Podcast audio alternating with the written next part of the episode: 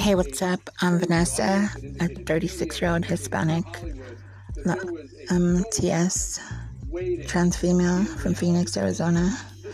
I want to talk raw and talk about my encounters, talk about nasty shit, talk about dirty hookups, ratchet bitches, dirty ass twinks.